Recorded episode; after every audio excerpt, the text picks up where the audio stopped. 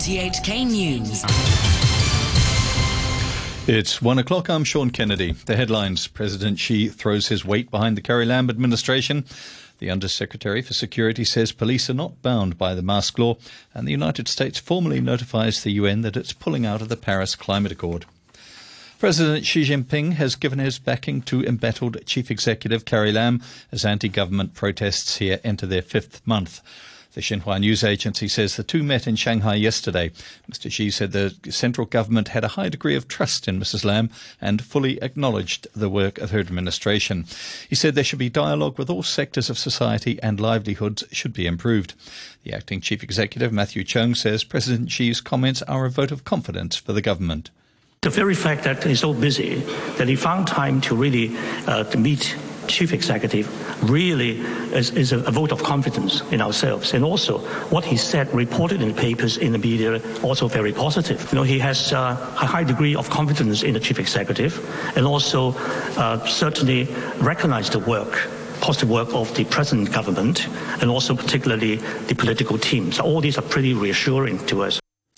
Mr. Cheung also stressed the importance the government places on press freedom here. He was responding to a question related to the arrest of two journalists on assignment during clashes last weekend. Freedom of the press is one of Hong Kong's core values, and we will certainly cherish it and preserve it and safeguard it jealously. That's why if there is any so-called complaint against the police in terms of handling the media, I think the proper channel is to lodge a formal complaint to the police. The police, I'm sure, will follow through. The police have already got a media liaison team on the spot, whenever there was an incident on the spot there. So I'm sure that there is a means and ways of communication. What we do is really to enhance the report. Democratic Party Chairman Wu Chi-wai says he believes President Xi's backing of the chief executive will only create more chaos. Since Carrie Lam got the high degree of support, we can imagine that the use of police force, the allowance of police brutalities will keep escalating in the future. And as a result, even though they can find a way to stop the violence, the accents of Hong Kong is going to be changed because the accents of Hong Kong is no longer having a civilian government. We are going to be holding a police state situation. The Undersecretary for Security, Sonny Au, has told legislators that police officers are allowed to cover their faces when enforcing the law to protect themselves and are not bound by the anti-mask law. Mr. Au was speaking at the third meeting of a LegCo subcommittee vetting the controversial prohibition on face covering regulation that's now been in effect for a month. Education sector lawmaker Ipkin Yoon said this would lead to police using excessive force because they can't be held accountable. Speaking through an interpreter, Mr. Au said police would only use appropriate force. The discharge of duty by police officers will be included as part of the reasonable power, so they are not subject to Section 3. As for the enforcement work of the police, I clarify that police officers would enforce the law enforce the laws in dealing with unlawful acts. In particular, they are dealing with unlawful acts that jeopardize public order and public safety. I believe their use of force is proportionate. People Power lawmaker Ray Chan asked if people who take part in the upcoming gay parade can cover their faces because they're afraid of being identified. But Mr. O said as long as people are at a public procession, the anti-mask law will apply.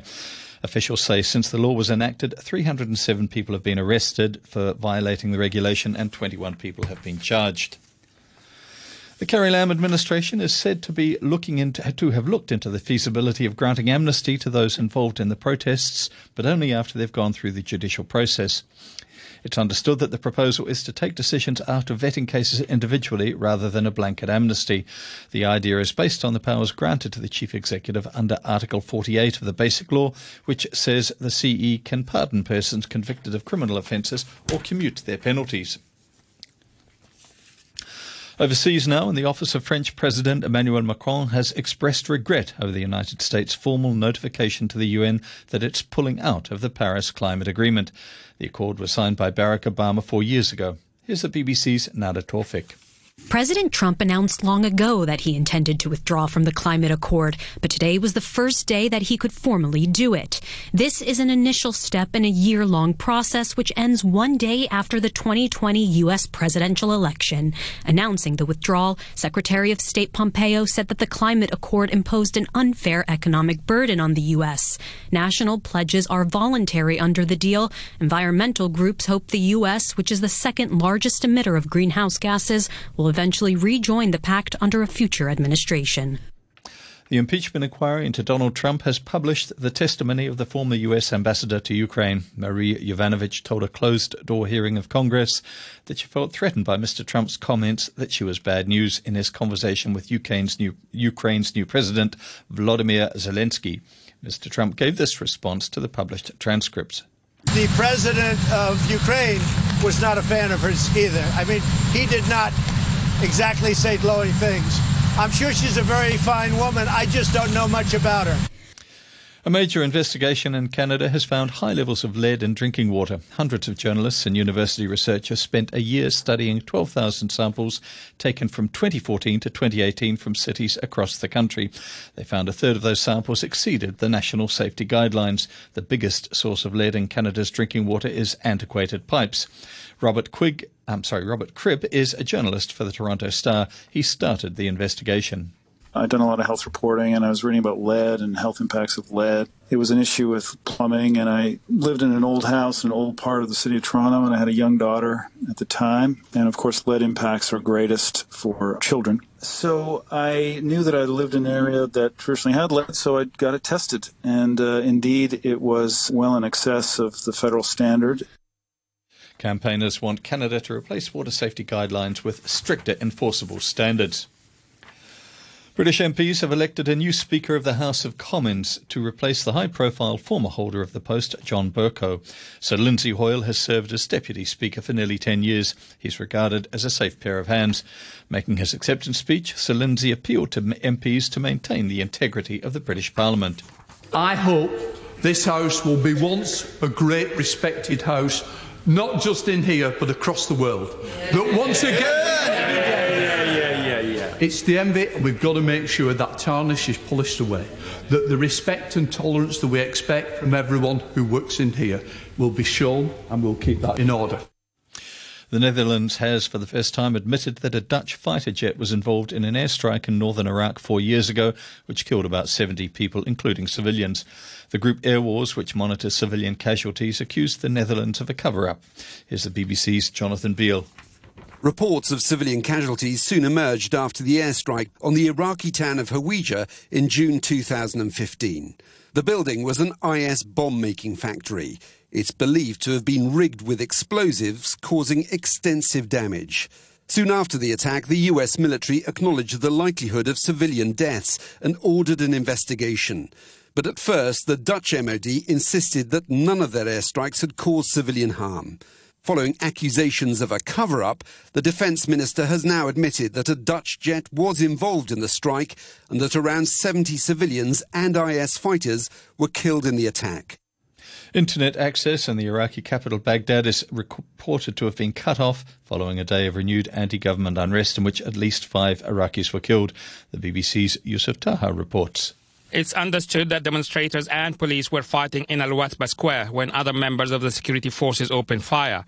One of the dead is believed to be a police officer. Many of the wounded have suffered tear gas inhalation or have been hit with rubber bullets. It's the first time that protests have taken place in Al-Watba Square since the second wave of demonstrations started a week ago. The protests have been fueled by anger at corruption, unemployment and very poor public services in the oil-rich country. A space probe launched 42 years ago has beamed back data that sheds new light on the structure of our solar system. NASA's Voyager 2 is more than 16 billion kilometres from Earth and is only the second man-made object to leave the magnetic bubble surrounding our sun. The spacecraft's twin, Voyager 1, made the cosmic jump 6 years earlier. Here's the BBC's Paul Rincon. By comparing data sent back by Voyager 1 with data from its identical companion, Voyager 2, scientists have been able to build a detailed picture of our cosmic neighbourhood. When Voyager 2 passed through the magnetic bubble surrounding the Sun and planets, it measured a change in the density of plasma, the charged particles and gas that permeate space. This is a clear sign that the probe was leaving the Sun's influence and crossing into a new region called interstellar space. Ministers in the East Indian state of Bihar have announced new measures aimed at alleviating some of the worst pollution in the country. From today, government vehicles more than 15 years old will be banned across the state. The Chief Minister also said farmers found burning stubble, a major contributor to toxic smog engulfing northern India, would not get agricultural subsidies. A key measure of business confidence in Hong Kong has fallen to its lowest level in more than a decade as the city reels from the impact of the trade war and democracy protests. The Purchasing Managers Index, which measures the health of the private sector, dropped to 39.3 in October, its worst reading since the depths of the global financial crisis in 2008. IHS Markit says business activity is now falling at its fastest rate on record. The latest reading is also well below the 50 level that separates growth from contraction and is sharply down from the 41.5 seen in September. President Xi has pledged to further open up China's economy, declaring the world must knock down walls as he opened a trade fair in Shanghai. Mr. Xi said the world community must continue to knock down walls instead of building them, resolutely oppose protectionism and unilateralism, and reduce trade barriers. Mr. Xi did not mention the current trade war with the United States. Critics say Beijing is guilty of protectionism and has failed to deliver on reform promises. Currencies. The US dollar is trading at 108.79 yen. The euro is $1.11. The pound is worth 10 Hong Kong dollars and 9 cents. A short time ago, the Hang Seng Index was at 27,684, 141 points up on the previous close. Turnover is $48 billion. And in Melbourne, the Australian gelding Vow and Declare has just won the coveted $8 million Melbourne Cup at Flemington. Master of Reality was second ahead of Prince of Arran. And now with the sports, here's Adam Cheung. The former Bayern Munich star Bastian Schweinsteiger has backed Jose Mourinho to take up the club's vacant managerial position. The German World Cup winner also said Mourinho has been preparing himself by studying German. Bayern parted ways with coach Niko Kovac on Sunday, following a 5-1 loss to Eintracht Frankfurt, their heaviest defeat in the Bundesliga in more than a decade. Mourinho, who previously managed Real Madrid, Chelsea, and Manchester United, is said to be in the running for the Bayern job, but the German football expert Rafa Honigstein says there are candidates more suitable than Mourinho. Everything I've heard from coming out of Bayern is that he is not at the moment seen as a realistic contender. I think there is a fear of a little bit too much baggage, perhaps too much of an ego to function in what is already a very complex and very ego-driven club structure. So I think that there is just a sense that he'd be too much of a risk. More realistic contenders at this stage seem to be Ralf Rangnick, who's done a fantastic work at RB Leipzig and in a variety of positions, and Erik ten Hag, who comes with Bayern background. He was there as a youth coach when Guardiola was around. He's done fantastic work at Ajax. The Liverpool boss Jurgen Klopp has come to the defense of his forward Sadio Mane after he was accused of diving by the Manchester City manager Pep Guardiola. Mane was booked for simulation in Liverpool's 2-1 win at Aston Villa on Saturday, and this is what Klopp had to say about the matter. I don't know how he could have known about any incident in the game so quick after the game, what happened there. But I can say Sadio's not a diver. So I'm 100% sure if something would happen like this for Man City, they would want to have a penalty because somebody kicked the player in the box and that's a penalty. Liverpool are in Champions League action tonight when they take on Belgian side Genk in the fourth round of group fixtures. Chelsea could have their key midfielder N'Golo Kante back in the lineup for tonight's Champions League game at home to Ajax. Kante has been out for a month due to injury. Ross Barkley and Andreas Christensen also took part in Chelsea's latest training session. Their boss Frank Lampard has been explaining his selection for the game. In terms of N'Golo, of course, he's huge for us. He's one of the best midfield players in the world, has been for a few seasons. So I won't complain about the nice problem that I have with him fit. I want competition. We're playing every 3 or 4 days in a minute, so I'm going to need all of them and in different positions as well. Also tonight, the Group F leaders Barcelona host Slavia Prague, who have yet to win a game. Second place Inter visit Borussia Dortmund. And that's your look at sports. And to end the news, the top stories once again. President Xi throws his weight behind the Carrie Lam administration. The Undersecretary for Security says police are not bound by the mask law. And the United States formally notifies the UN that it's pulling out of the Paris Climate Accord. The news from RTHK. The first bus in the morning. The familiar feeling of your longtime office. A school bell rings in the start of a new lesson. Crowded restaurants buzzing with conversation. Shops rolling up the shutters to let the sunshine in. Every day is a new day. Every day can be a new beginning. Treasure Hong Kong, our home. Yeah, yeah, yeah. Ooh, RTHK Radio 3.